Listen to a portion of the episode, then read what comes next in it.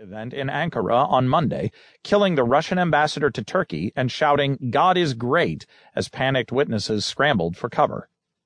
Andrei Karlov was shot multiple times while making a speech at the opening of the exhibition. Three other people were wounded in the attack, Turkish authorities said.